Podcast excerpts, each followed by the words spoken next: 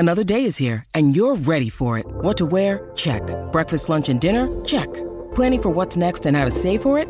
That's where Bank of America can help. For your financial to-dos, Bank of America has experts ready to help get you closer to your goals. Get started at one of our local financial centers or twenty-four seven in our mobile banking app. Find a location near you at bankofamerica.com slash talk to us. What would you like the power to do? Mobile banking requires downloading the app and is only available for select devices. Message and data rates may apply. Bank of America N A, member F D I C.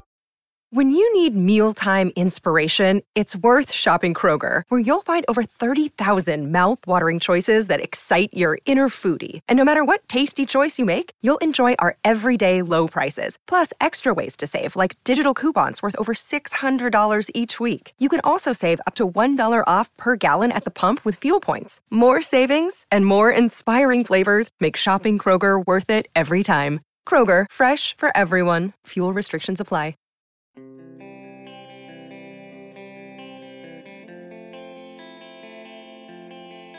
Do you remember that time way back before the N H L season even began that I predicted that the Avalanche would win the Stanley Cup?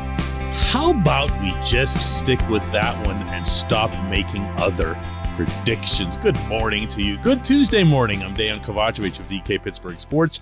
This is Daily Shot of Penguins. Comes your way bright and early every weekday if you're into football and or baseball. I also offer Daily Shots of Steelers and Pirates, where you found this. Lightning six, Avalanche two last night in Tampa in game three of the final.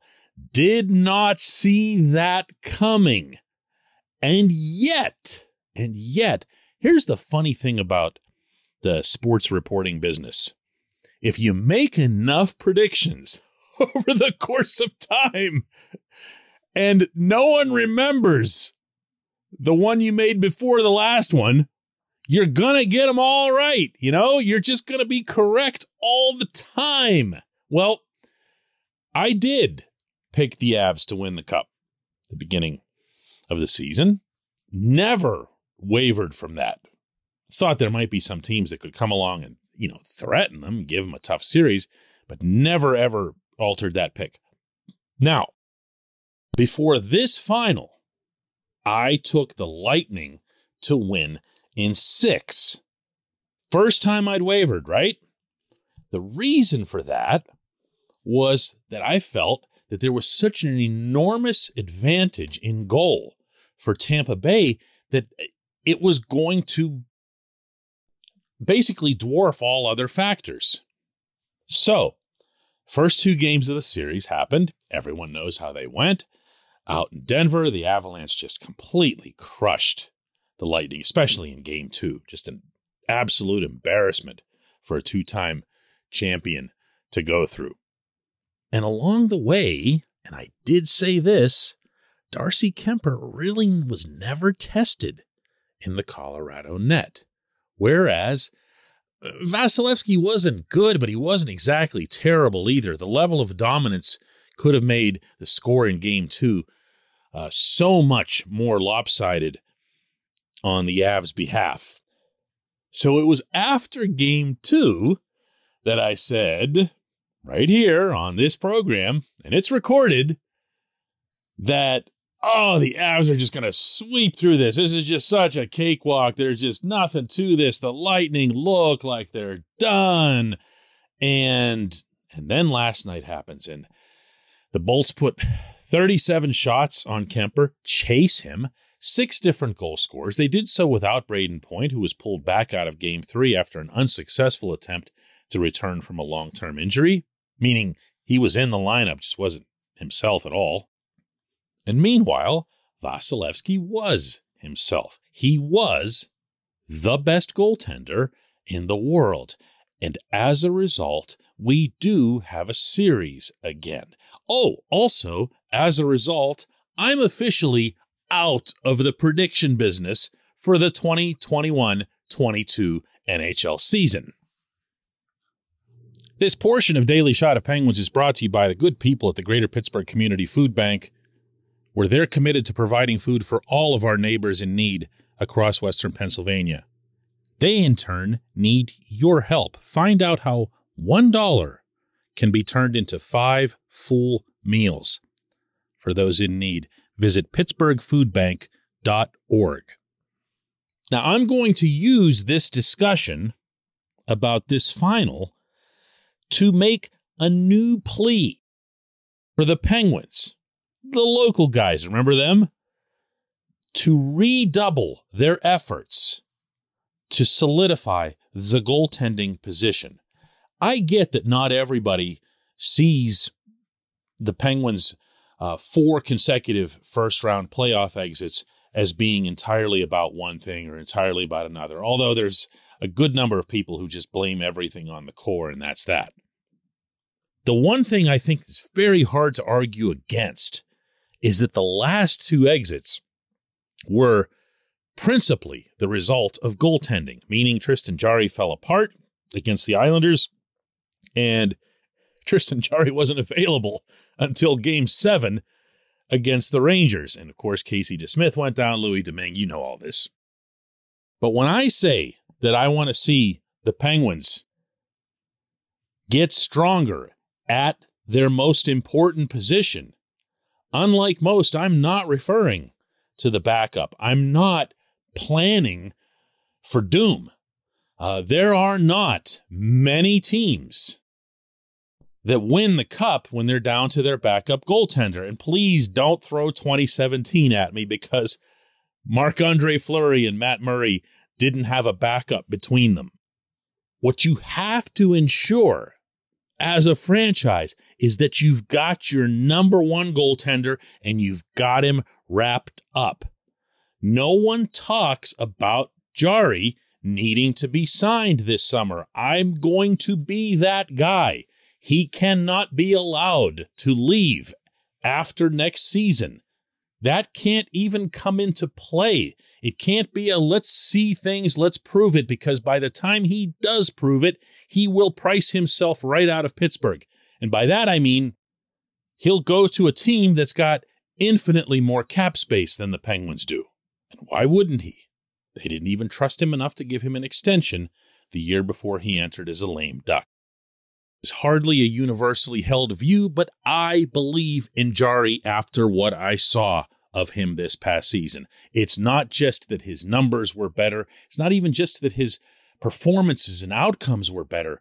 To me, he was just an overall better goaltender. He was better at his craft. He learned a lot from Andy Chiodo. He cemented his mind, so to speak. I actually like the way that sounds. He cemented his mind. It sounds like he built a brick wall around it. And that's probably what he did for the most part. And that's okay. That's okay. Martin Brodeur built one of the great goaltending careers uh, in hockey history by taking that approach. Jarry's the real deal, and he needs to get a real deal. It's going to take some significant money.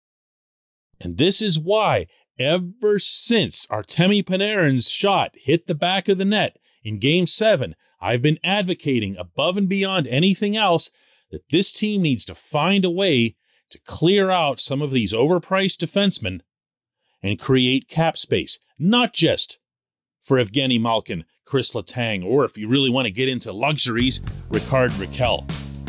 Tristan Jarry has to be signed. We're watching every night on the final why that's always the case. When we come back, J one Q.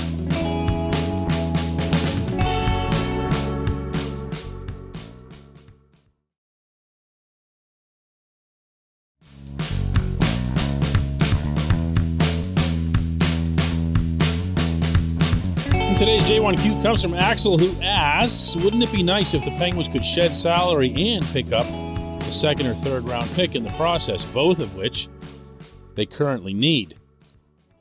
There are some interesting names headed toward Wilkes-Barre next year. Lukas Svejkovsky was impressive for the Thunderbirds, for example, but you can always use more.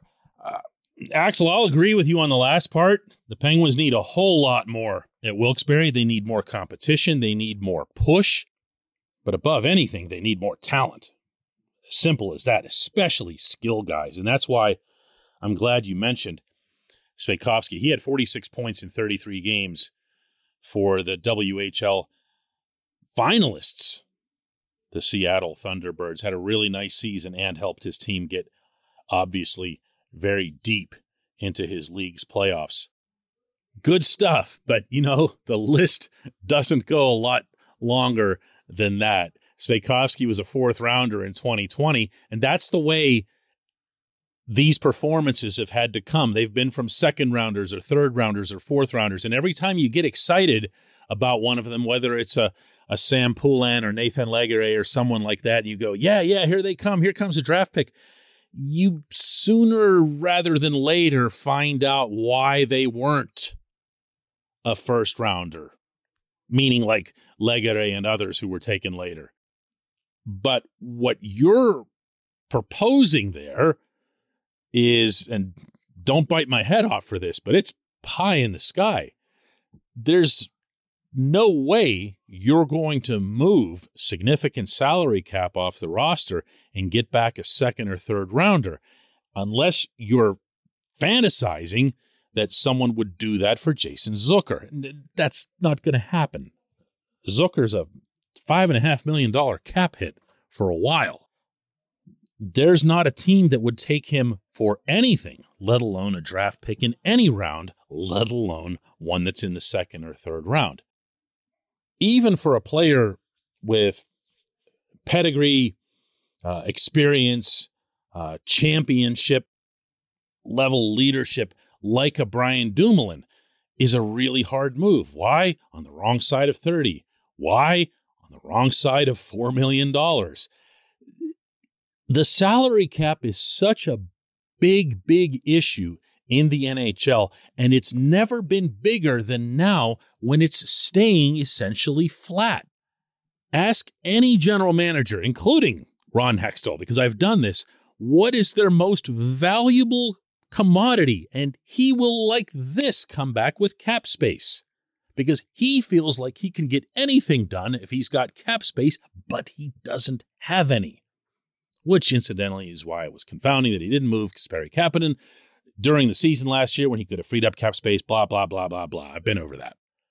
Understand, please, especially those of you who are, are new to this wonderful sport, that moving a player who makes money is very hard to do unless that player is really, really good. Because a lot of teams are like the Penguins, where they spend all the way up to the cap, and even the ones that weren't doing that normally are being forced to do it now because of the post-pandemic flat cap. And that, by the way, is the only reason we still haven't gotten any news related to Evgeny Malkin, Chris Letang, Ricard Raquel, or really anybody since the Brian Rust signing, because they're trying like crazy to fit things under a cap that's not about to move anytime soon. I appreciate the question. I appreciate everyone listening to Daily Shot of Penguins. We'll do another one of these tomorrow.